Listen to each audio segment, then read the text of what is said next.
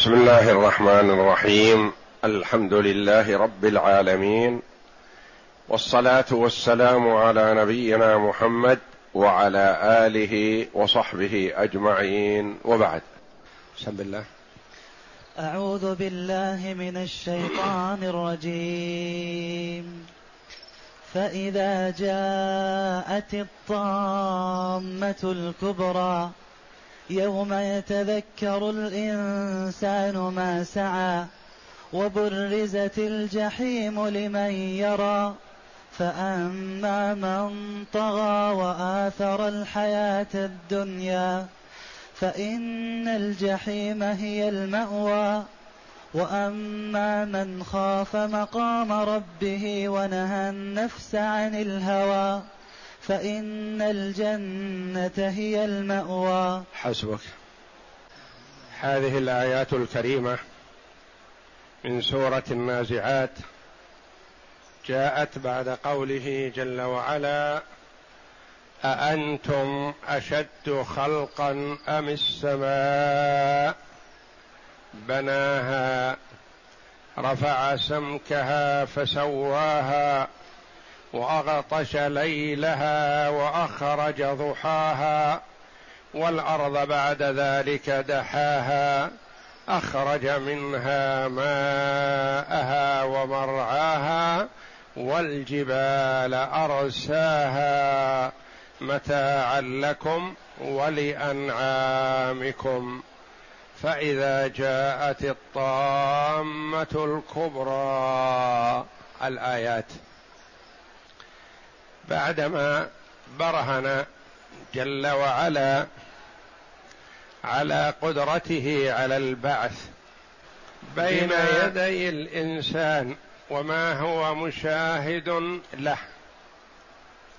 بين جل وعلا أمر البعث. وبعدما بين حال الإنسان في دنياه بين جل وعلا مآله في آخرته.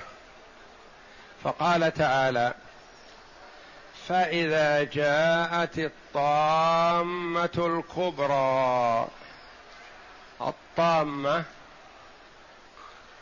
الأمر الفظيع الأمر الشديد وهي اسم من أسماء يوم القيامة. الطامة والصاخة والحاقة والقارعة.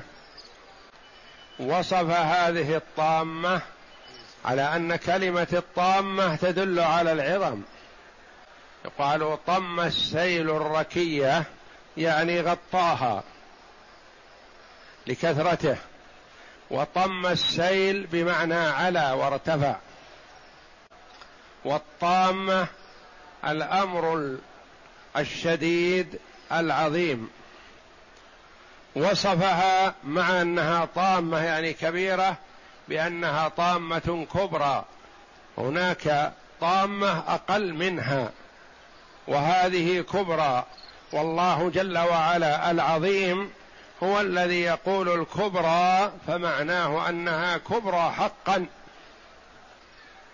فإذا جاءت الطامة الكبرى يوم يتذكر الإنسان ما سعى.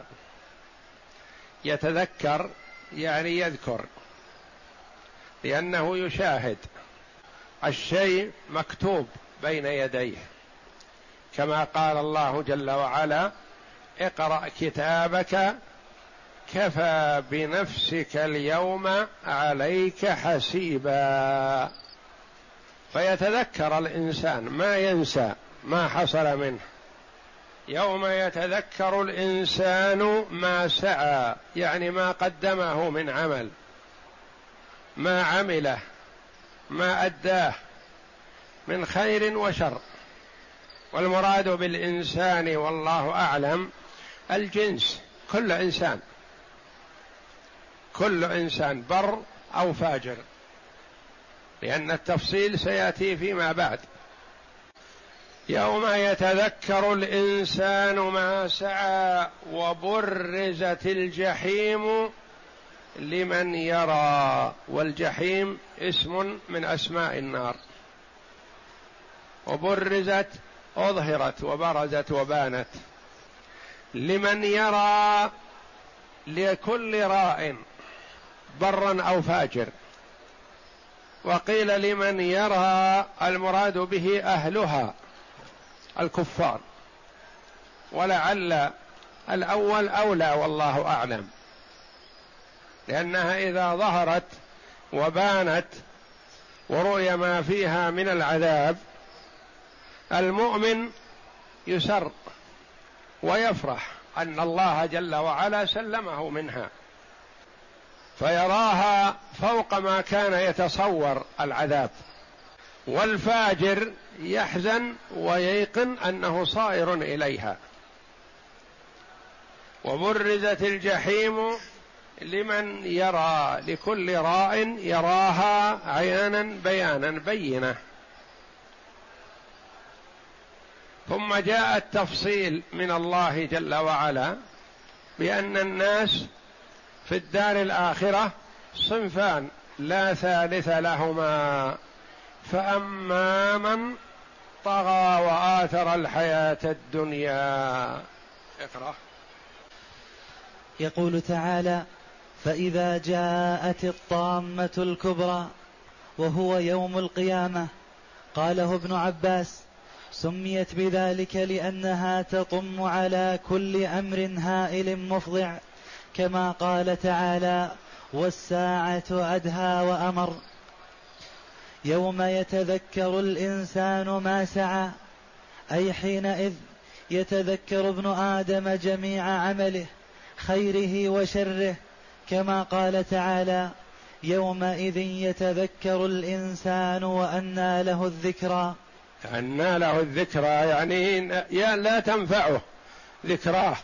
يتذكر الإنسان في ذلك اليوم لكن ما ينتفع بهذه الذكرى لأنه مضى وقت التذكر والتفكر فذلك في الدنيا.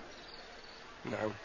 وبرزت الجحيم لمن يرى أي أظهرت للناظرين فرآها الناس عيانا فأما من طغى وبرزت الجحيم لمن يرى قرئت يرى بالياء.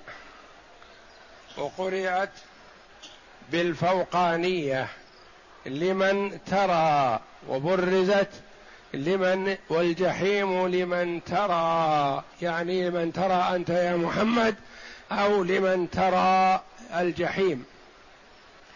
فأما من طغى. الطغيان مجاوزة الحد. والله جل وعلا خلق الخلق لأمر عظيم وهو العبادة. فمن تجبر وتكبر عن عبادة الله وطاعته فقد طغى. تجاوز حده لأن الله خلقه عبدا فهو عبد. مأمور مربوب من الله جل وعلا مأمور منهي. فإذا امتثل ما أمر وانتهى عما نهي عنه فقد ادى ما عليه وإذا رفض فقد طغى. تجاوز حده وتكبر على مولاه. فأما من طغى وآثر الحياة الدنيا آثر فضل الحياة الدنيا فضل الحياة الدنيا على الآخرة. يعني جعل عمله للدنيا كسبه للدنيا همه للدنيا استمتاعه وما يستمتع به في الدنيا من حلال أو حرام لا يبالي. يعني جل همه أن يحصل مطلوبه في الدنيا. ولم يلتفت للآخرة. وآثر الحياة الدنيا فالحياة الدنيا والحياة الآخرة ضرتان. من مال مع أحدهما ضر بالأخرى. فمن مال مع الدنيا خسر الآخرة. ومن مال مع الآخرة أتته الدنيا وهي راغمة. وإن لم ترضى فهي راغمة. لأن ما قسم الله جل وعلا له في الدنيا سيأتيه لا محالة. وآثر الحياة الدنيا يعني صار عمله وسعيه وجده واجتهاده لأمور دنياه فقط ولم يلتفت للآخرة. فإن الجحيم هي المأوى فإن الجحيم اسم من أسماء النار. هي المأوى هي المآل والمصير فهو صائر إليها لا محالة. فهي المأوى يعني هي المأوى له أو أو مأواه. فبعضهم يقول الألف واللام بدل الضمير المضاف إليه. المأوى الأصل مأواه أو المأوى له. نعم. اقرأ. فأما من طغى أي تمرد وعتى وآثر الحياة الدنيا قدمها على أمر دينه وآخرته فإن الجحيم هي المأوى. أي فإن مصيره إلى الجحيم وإن مطعمه الزقوم ومشربه الحميم. وأما من خاف مقام ربه ونهى النفس عن الهوى وأما من خاف مقام ربه هؤلاء الصنف الآخر. خاف مقام ربه خاف وقوفه وقيامه بين يدي ربه. إذا خاف استعد قدم العمل الصالح. إذا خاف توقف عن العمل السيء. إذا راودته نفسه على العمل السيء خشي من عقاب الله فتوقف وعصى نفسه لأن النفس بطبيعتها تأمر بالسوء وهي متفاوتة أمارة بالسوء ولوامة ومطمئنة فهي متفاوتة عند الناس. من الناس من نفسه آمرة بالخير دائما وأبدا فهي مطمئنة. ومنهم من تكون نفسه لوامة تدفعه إلى الشر ثم تلومه بعد قليل. ومنها من من تكون أمارة بالسوء والعياذ بالله يعني دائما في السوء وتريد السوء. وهنا وأما من خاف مقام ربه ونهى النفس عن الهوى. إذا أمرته نفسه بما تهواه اما لذات الدنيا المحرمة أو الكسب المحرم أو العمل المحرم نهى نفسه وزجرها. فانتهت. ونهى النفس عن الهوى فإن الجنة هي المأوى. وقال تعالى ولمن خاف مقام ربه جنتان فإذا خاف المرء قيامه بين يدي الله فإنه يستعد لهذا. وكل ما فكر في عمل سيء تذكر أن الله سائله عن ذلك ومناقشه عليه ومعذبه عليه إن لم يعف عنه فينزجر ويتوقف. ونهى النفس عن الهوى يعني ما تميل إليه النفس نهاها. لأن النفس تحب السهولة وتحب الحاضر وتستبعد البعيد. فتميل إلى ما تهواه في الدنيا من حلال أو حرام. والعاقل لا يعطي نفسه ما تتمناه بل يعطيها ما تريده من الحلال وما هو عونا على الطاعة لأنها كما جاء مطيته. ما ينبغي له أن يهين نفسه ويمنع نفسه مما أحل الله لها لا.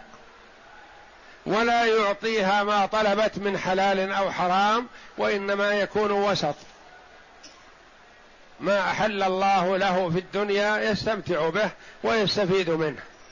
ويعطي نفسه حقها من الراحة والنوم والأكل وغير ذلك لكن يؤكد عليها في القيام بطاعة الله. فلا يكن نومه عن وقت الصلاة ولا يكن أكله حرام. يعطيها الأكل لكن في الحلال يعطيها الراحة والنوم لكن في غير وقت ما أمر الله جل وعلا بفعله من صلاة وغيرها وهكذا. ونهى النفس عن الهوى فإن الجنة هي المأوى. هؤلاء مآلهم إلى الجنة. واسم الجنة يراد بها البساتين وسميت جنه لأنها تجن أي تستر ما تحتها. فالجنة البساتين الأشجار الملتفة. فإن الجنة هي المأوى. بين جل وعلا حالة الناس بعد قيام الساعة وأنهم ينقسمون إلى قسمين لا ثالث لهما. فريق في الجنة وفريق في السعير والعياذ بالله. اقرأ. وأما من خاف مقام ربه ونهى النفس عن الهوى خاف القيام بين يدي الله عز وجل وخاف حكم الله فيه ونهى نفسه عن هواها وردها إلى طاعة مولاها. فإن الجنة هي المأوى أي منقلبه ومصيره ومرجعه إلى الجنة. والله أعلم وصلى الله وسلم وبارك على عبده ورسول نبينا محمد وعلى آله وصحبه أجمعين.